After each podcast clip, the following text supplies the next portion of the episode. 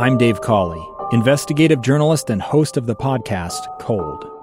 In October of 1985, a woman named Sheree Warren left work at a busy Salt Lake City office. To meet her estranged husband at a downtown auto dealership. She never made it home.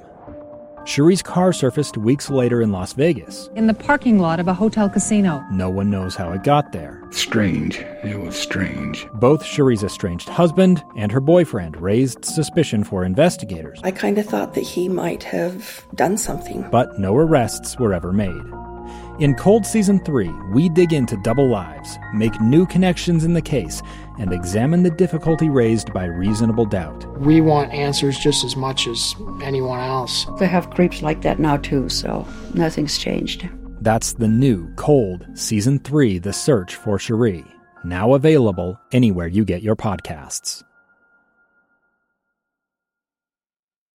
Inside Sources. Inside Sources. Inside Sources. Where KSL offers Utah deeper insights on the news. Host Boyd Matheson divides rage from reason and elevates the conversation on issues crucial to our community. On KSL News Radio 102.7 FM and 1160 AM. We're continuing the conversation with Steve Roberts, who has written a biography of his wife, the legendary journalist Cokie Roberts, who passed away in 2019. Of course, uh, Roberts was known for smashing a, a lot of glass ceilings and uh, paving the way for so many uh, journalists that followed her. But it wasn't just that.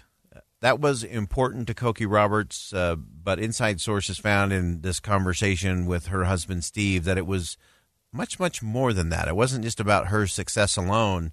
Uh, she was not one of those who was just going to go out and smash her way through and and uh, be a trailblazer in terms of a path. She was also a trailblazer in that she left a trail, uh, a trail of kindness, a trail of coaching and mentoring uh, that should be both celebrated and emulated. She was a trailblazer publicly. I talked to so many women who you know, who said, you know, when I was growing up, my parents said, "Be like Cokie Roberts," and I and I know so many women who would watch television and say, "I can be that smart. I can be that strong. I don't have to hide who I am from all those men. I can be an independent and strong and powerful woman." It was a marvelous legacy and a marvelous model, but that was not the only way in which she made an enormous contribution. The private Cokie, every single day, she lived the gospel she was a devout Catholic. There are not that many people of deep faith in the journalistic business, I have to say, but she was one of them. Uh, very much a practicing Catholic, went to Mass every Sunday, and she lived the gospel, and she believed that each person was fashioned in the image and likeness of God, as she was taught as a small child, and she lived that way. And so many of the stories I tell in this book are not about being famous, not about being a celebrity, not about being television because not everybody can be a TV star, but everybody can be a good person. Everybody can learn the lessons of Cokie's life. And so many um, times she was the first person at a maternity ward when a young friend had a baby, the first person to offer to go to a doctor's office when a friend was diagnosed with breast cancer, the first person to be there at the funeral of a friend's mother, the first person to offer advice and consolation when young people at ABC literally lined up outside her door as if she were you know, a, a therapist. And all of those stories, what they mean is that you can do this every day. You can be a good friend, a good counselor, without being a TV star. And in some ways, to me, that's even more important message from this book. That is a critical uh, message from the book. Again, that's Steve Roberts, uh, the uh, husband of the late Cokie Roberts. And it's so interesting. You know, we were speaking earlier today uh, with Susan Madsen from Utah Women and Leadership and talking about how important it was to, to coach and to mentor and to to allow young girls in particular to be able to see and then model uh, and follow someone and to have someone who would take an interest in them and coach them and mentor. Uh, and that's been so lacking in so many ways. Uh, and I love the fact that Steve uh, went on to, to talk about her faith as a practicing Catholic, uh, that she lived that every day, that she lived the gospel, as he put it. uh, which is an interesting description. Uh, so, Steve Roberts and his wife, Cokie Roberts, they faced a lot of challenges uh, because they were an interfaith couple. Steve is Jewish. Uh, as he described himself, uh, she was a devout Catholic.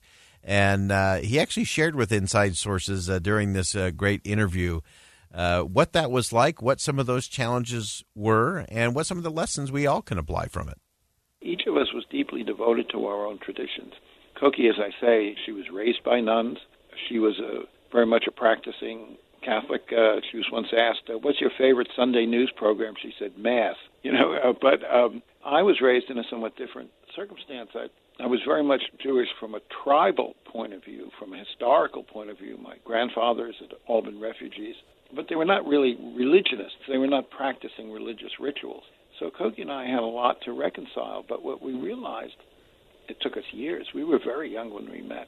I was 19, she was 18.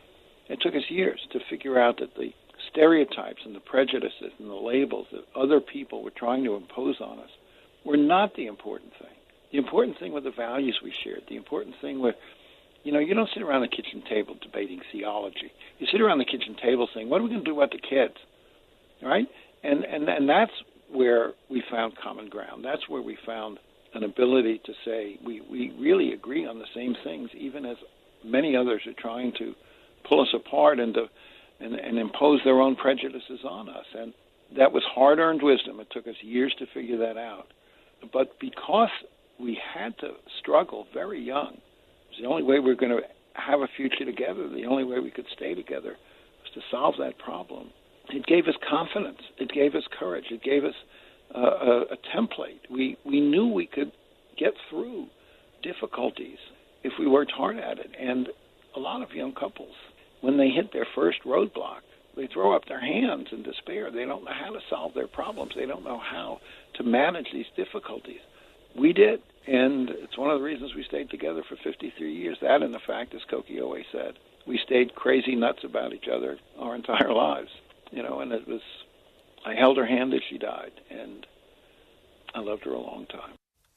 Again, that's our conversation with Steve Roberts, and uh, so important to to just come back to something that Steve said uh, in terms of common ground. Uh, I love that he said, you know, so here he is Jewish. Uh, Cokie Roberts, his wife, uh, is devout Catholic. He said, but we didn't sit around the kitchen table debating theology we were debating what to do with the kids and how to, how to deal with all the real challenges of lives. And, and of course, what he found uh, and what they found together as a couple was that in the things that really mattered, they really mattered to both of them. Uh, and he talked about the fact that they had some challenges early on that they really had to come together around those things because there were some who were trying to pull them apart uh, because they were different. Uh, again, he being Jewish, she being a Catholic uh, there were plenty of people who would say that's never going to work, and so they they worked at it, uh, and that's a good model. That's something I know I can do way better at in not just uh, marriage relationships or family relationships, but think about that in terms of just negotiating in general, and whether that's in business, in our communities, in our politics. Uh, if we can not do as Steve described it, you know, some people they hit that first roadblock or barrier, they throw up their hands and they they cash it in, say, "Oh, can't be done, impossible," and and they walk away. And so we have to be able to find that uh, common ground uh, that you can't just bail out, and that you have to keep pressing for. You have to keep listening, and you have to, you have to keep valuing each other in the negotiation or in the conversation. Uh, and and that requires a lot of just really good listening. And uh, as Steve said, that was uh, the reason and the recipe for success of their over 53 years together.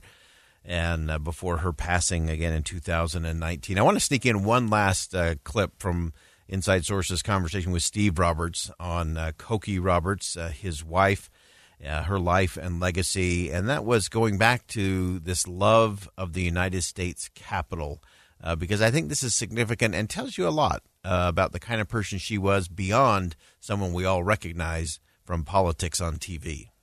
She loved the institution she covered. She, from the time she was a child, she loved the Capitol building. We we covered Congress together for many years. I was the New York Times correspondent on Capitol Hill. She was the NPR correspondent.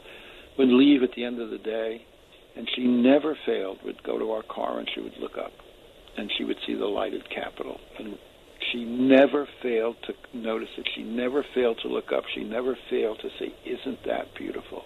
And she meant that in many ways. Not just physically beautiful, but spiritually beautiful as a symbol of a system she deeply cared about. A system she deeply cared about. Uh, the key, good lesson for us look up. We're going to step aside for one last commercial break. When we come back, we'll round out our day here on Inside Sources on KSL News Radio. Stay with us. I'm Dave Cawley, investigative journalist and host of the podcast Cold. In October of 1985, a woman named Sheree Warren left work at a busy Salt Lake City office. To meet her estranged husband at a downtown auto dealership. She never made it home. Sheree's car surfaced weeks later in Las Vegas. In the parking lot of a hotel casino. No one knows how it got there. Strange. It was strange. Both Sheree's estranged husband and her boyfriend raised suspicion for investigators. I kind of thought that he might have done something. But no arrests were ever made. In Cold Season 3, we dig into double lives, make new connections in the case, and examine the difficulty raised by reasonable doubt. We want answers just as much as anyone else. They have creeps like that now, too, so nothing's changed. That's the new Cold Season 3 The Search for Sheree, now available anywhere you get your podcasts.